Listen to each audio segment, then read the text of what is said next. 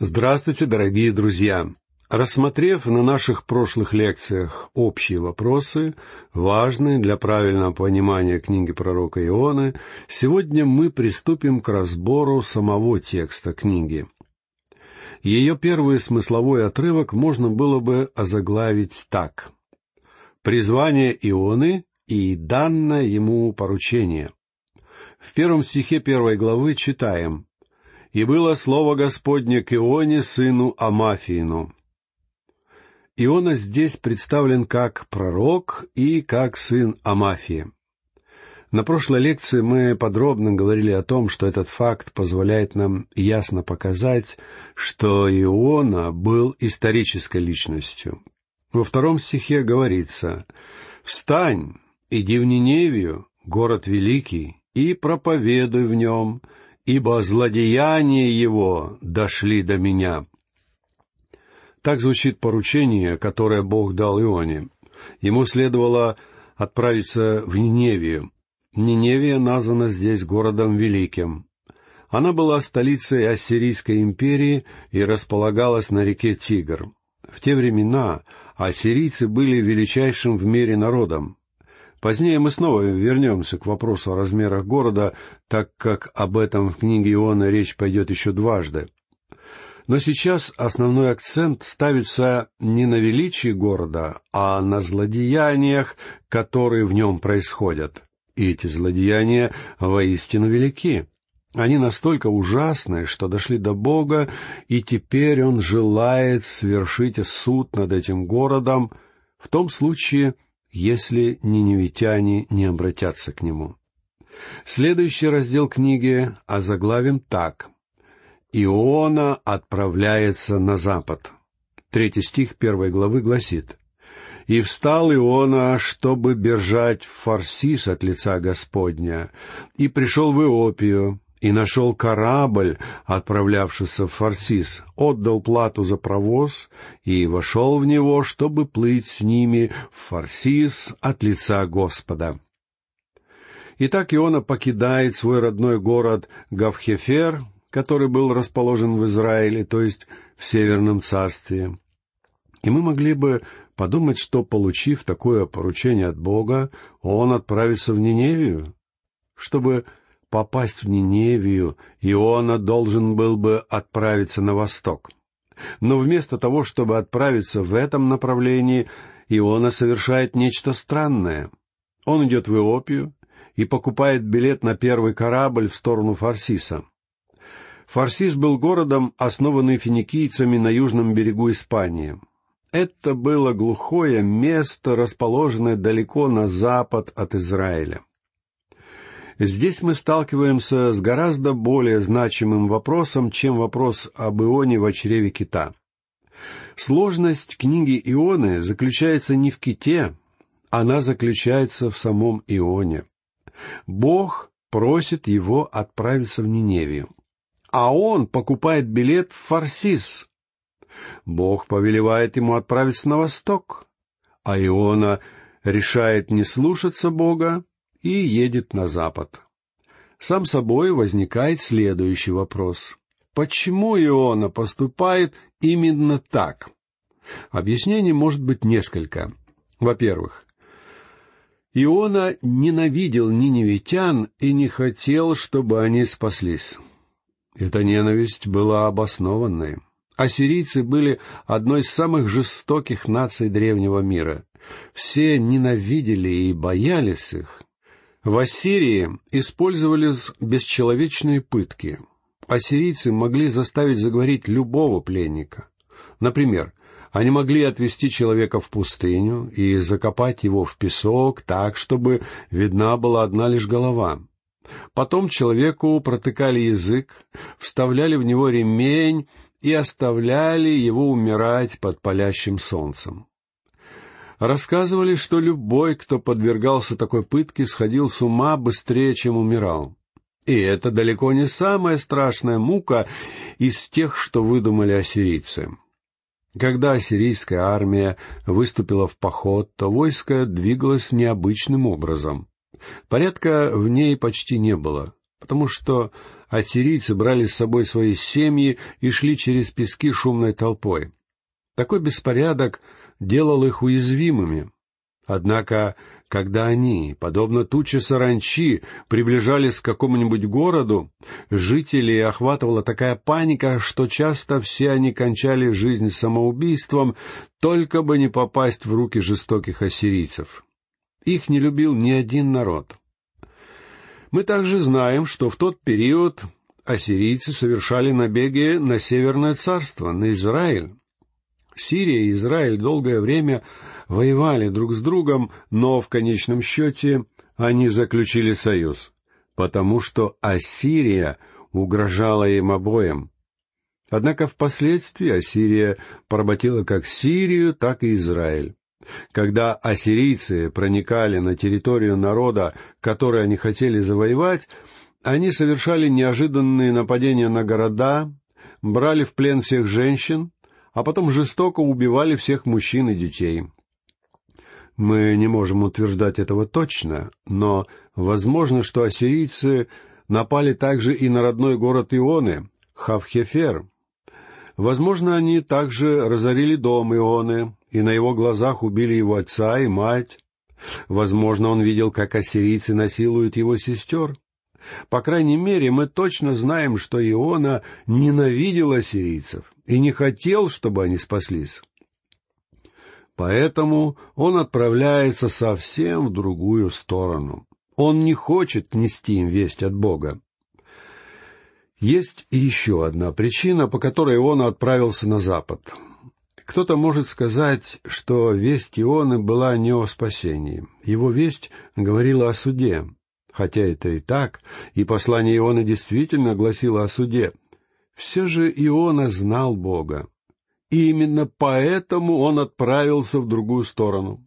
Иона понимал, что если он придет в Ниневию с вестью о суде, и если жители города обратятся к Богу в покаянии, Бог не свершит над ними своего суда, и город спасется. Но Иона не хотел, чтобы этот город был спасен. Он совсем не мечтал об этом. Поэтому он отправился на запад. Третья причина, по которой он отправился в противоположном направлении, заключается в том, что это был непослушный пророк Божий. В этом не приходится сомневаться. Он пребывал вне воли Божьей, совсем как блудный сын. Блудный сын сбежал из своего дома. Он не хотел жить по воле своего отца и поэтому отправился в дальнюю страну. Иона также пребывал вне воли Божьей. Это был пророк, который не слушался Бога. Мы увидим, что вся четвертая глава книги Ионы посвящена бунту Ионы против Бога и тому, как Бог возвращает его к себе. Есть также четвертая и последняя причина, по которой Иона ослушался Бога. Вы обращали внимание на тот факт, что в Ветхом Завете Бог никогда не отправлял своих посланников в качестве миссионеров в другие страны. Те средства, которые Бог использовал в Ветхом Завете, противоположны тем методам, которые Он использует в наши дни. Израиль должен был служить Богу и поклоняться Ему на перекрестке древнего мира. Там, где смыкались три континента — Европа, Азия и Африка. Бог поместил израильский народ на перекрестке основных путей, повелел им воздвигнуть храм для поклонения Ему и свидетельствовать своим поклонением Богу другим народам. Израильтяне свидетельствовали другим нациям, которые взирали на них. Призыв Божий звучал так «Придите в дом Господа и поклонитесь Ему». Израиль, который находился на пересечении основных путей древнего мира, свидетельствовал миру своим поклонением Богу, и мир приходил к Израилю. Яркий пример этого — приход в Иерусалим царицы Савской. Почему она пришла? Она слышала о поклонении Богу в Израиле, и когда она пришла в храм, то увидела, что там есть алтарь для грешников и это привело ее к спасительному познанию Бога. Если мы прочтем исторические свидетельства, то мы узнаем, что не только царица Савская, но и другие цари земли приходили, чтобы внимать мудрости Соломона. В течение этого краткого периода времени Израиль свидетельствовал миру о Боге. Однако это свидетельство осуществлялось не через проповедь миссионеров, а за счет того, что мир приходил к Израилю. В Ветхом Завете нам дан один лишь пример царицы Савской. В Новом Завете нам дан пример обращения одного сына Хама, одного сына Иофета и одного сына Сима. Речь идет о Евнухе Эфиопе, о Савле Тарсийском и о Корнилии римском сотнике. Хотя у нас есть только эти примеры, на деле их были тысячи. Впоследствии ко Христу обратились миллионы людей. Однако сейчас методы церкви отличаются от ветхозаветных. Думаю, что для двенадцати учеников, воспитанных на Ветхом Завете, было трудно воспринять слова Господа Иисуса, который сказал им «Идите по всему миру и проповедуйте Евангелие всей твари». Думаю, они посмотрели друг на друга и сказали «Да, это уже что-то новое. Мы не знали, что этим нужно заниматься». Господь Иисус не сказал «пусть все придут в Иерусалим». Он повелел «свидетельствуйте в Иерусалиме и по всей Иудее, Самарии и даже до края земли». Именно так мы поступаем сегодня. Мы часто критикуем Израиль за его неудачу, но сами строим церковь на краеугольном камне и ждем, что мир придет к нам, тогда как сами должны идти к миру. Мне понадобились долгие годы, чтобы осознать это, но именно поэтому я несу миру Слово Божие с помощью радио. Однако во времена Ионы все обстояло совсем иначе, и пророк был очень удивлен, когда Бог сказал ему «Поднимайся и иди в Ниневию». Мне кажется, что у Ионы был такой же характер, как и у Симона Петра. Он все время возражал Господу. Я думаю, Иона сказал, «Минуточку, ты не посылал Илью в Египет, а Исаю в Индию? Почему ты просишь меня сделать то, чего никогда прежде не просил делать никого из пророков?» Иона мне очень симпатичен. Он не понимал, почему Бог изменил свой метод благовестия. Книга Ионы открывает нам, что Бог есть Бог язычников — в послании к римлянам, главе 3 стихе 29, Павел пишет, «Неужели Бог есть Бог иудеев только, а не и язычников?» Конечно, и язычников. И он с радостью бы сказал «Аминь» в ответ на этот стих, но не в данный конкретный момент времени. Лишь пережив события, о которых говорится в этой книге, и он осознал, что Бог есть также Бог язычников и нашел корабль, отправлявшийся в Фарсис, отдал плату за провоз и вошел в него, чтобы плыть с ними в Фарсис от лица Господа. Опыт Ионы может быть очень полезным для вас, если вы переживаете трудные времена и сомневаетесь, пребываете ли вы в воле Божьей. Хотя я не могу точно сказать, пребываете ли вы в Его воле, но я могу сказать вам с полной ответственностью, тот факт, что вы переживаете трудные времена, это не доказательство того, что вы вне воли Бога. Если у вас все прекрасно, и дела складываются точно так, как вам того хочется, и вы, основываясь на этом, считаете, что исполняете волю Божью, то вы опираетесь на ломкий тростник, и такой критерий не поможет вам в трудные времена. Давайте присмотримся к примеру Ионы повнимательнее. Перед нами человек, который отправился в направлении, которое противоположно тому, которое указал ему Господь. Он явно пребывает вне воли Божьей. Он отправляется в Иопию, и когда он прибывает туда, он не сталкивается ни с какими сложностями. Он находит корабль, поднимается на борт корабля и ложится спать. Все складывается просто чудесно. Мне кажется, мы могли бы услышать от Ионы свидетельство, которое мне приходилось неоднократно слышать от разных людей. Вероятно, Иона пошел покупать билет, размышляя о том, пребывает ли он в воле Божьей. Он должен был бы знать, что это не так. Но очень многие из нас, так же как он, говорят, что не знают точно, совершают они волю Божью или нет. Он стоял в очереди за билетом. И продавец сказал человеку, который стоял прямо перед Ионой, «Извините, но мест больше нет». Иона уже готов был уйти, как зазвонил телефон, и продавец поднял трубку. Позвонил какой-нибудь товарищ Гольдберг и сказал, что сильно заболел, лежит в больнице и что не сможет отправиться в дорогу. Иона ждал. Продавец обернулся к нему и сказал, «Ну, вам повезло. От одного билета только что отказались». Должно быть, Иона подумал, «Вот это везение! Более того, возможно, что такова воля Божья». Сколько христиан в наши дни рассуждают именно так. Если они сталкиваются с трудностями, они говорят «Да, я пребываю вне воли Божьей». И если все складывается прекрасно, они восклицают «Должно быть, я исполняю волю Бога».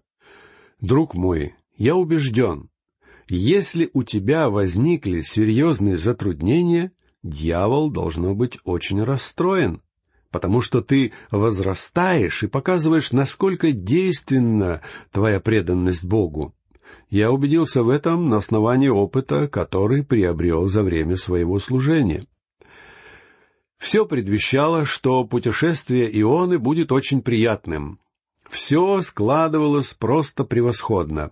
Но мы-то с вами знаем, что Иона поплыл совсем не в том направлении, и Богу понадобится поместить его в чрево кита, чтобы Иона развернулся туда, куда надо.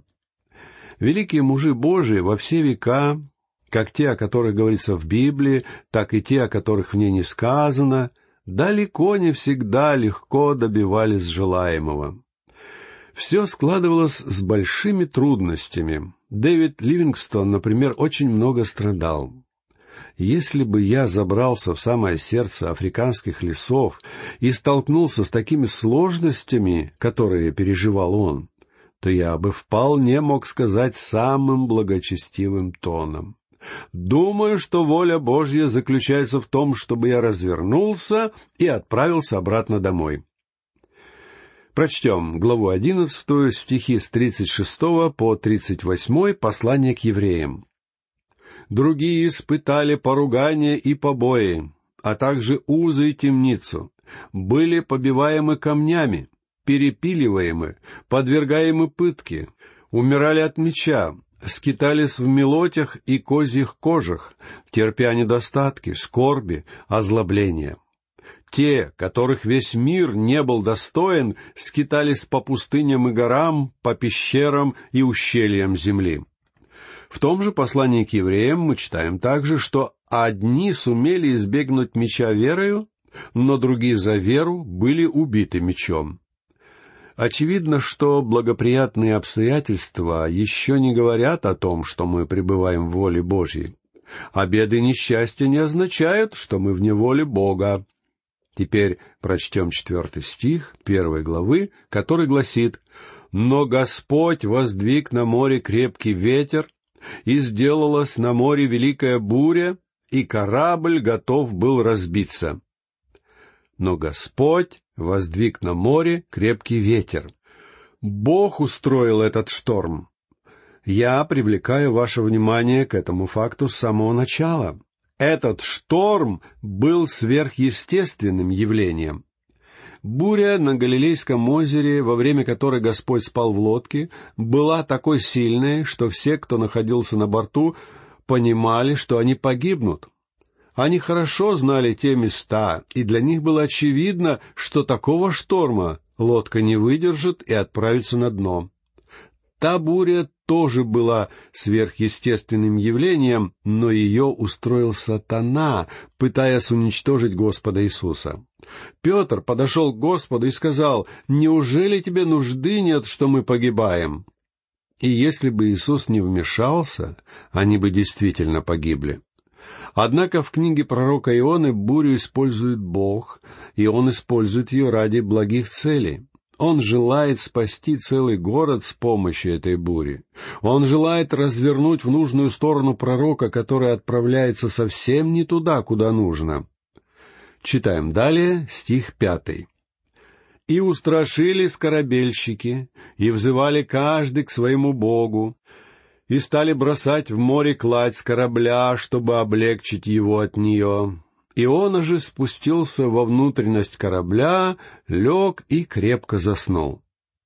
Моряки, которые прекрасно знали особенности судоходства по Средиземному морю, поняли, что буря была воистину сверхъестественной. Иона же спустился во внутренность корабля, лег и крепко заснул. Часто говорят, что если человек пребывает вне воли Божией и впадает в грех, его начинает мучить совесть, и он ужасно страдает. Разве с Ионой все случилось именно так? Иона, несомненно, противился воле Бога. Он отправился совсем в другую сторону и фактически скрывался от присутствия Божьего. Он хотел сбежать настолько далеко от Ниневии, насколько это вообще было возможно. Он отправился в Фарсис. И тем не менее он полагает, что все нормально. Он спокойно спит даже тогда, когда моряки напуганы. В книге пророка Ионы бурю использует Бог, и он использует ее ради благих целей. Он желает спасти целый город с помощью этой бури. Он желает развернуть в нужную сторону пророка, который отправился совсем не туда, куда нужно. Но Иона спокойно спит, а буря продолжается. Друзья мои, такая успокоенность в той или иной мере свойственна всем людям. Как важно быть чутким в наших отношениях с Богом, нам всем необходимо больше размышлять о том, исполняем ли мы волю нашего Создателя. Надеюсь, до нашей следующей передачи мы сможем продвинуться на этом пути. А на сегодня все. Я прощаюсь с вами. Всего вам доброго. До новых встреч.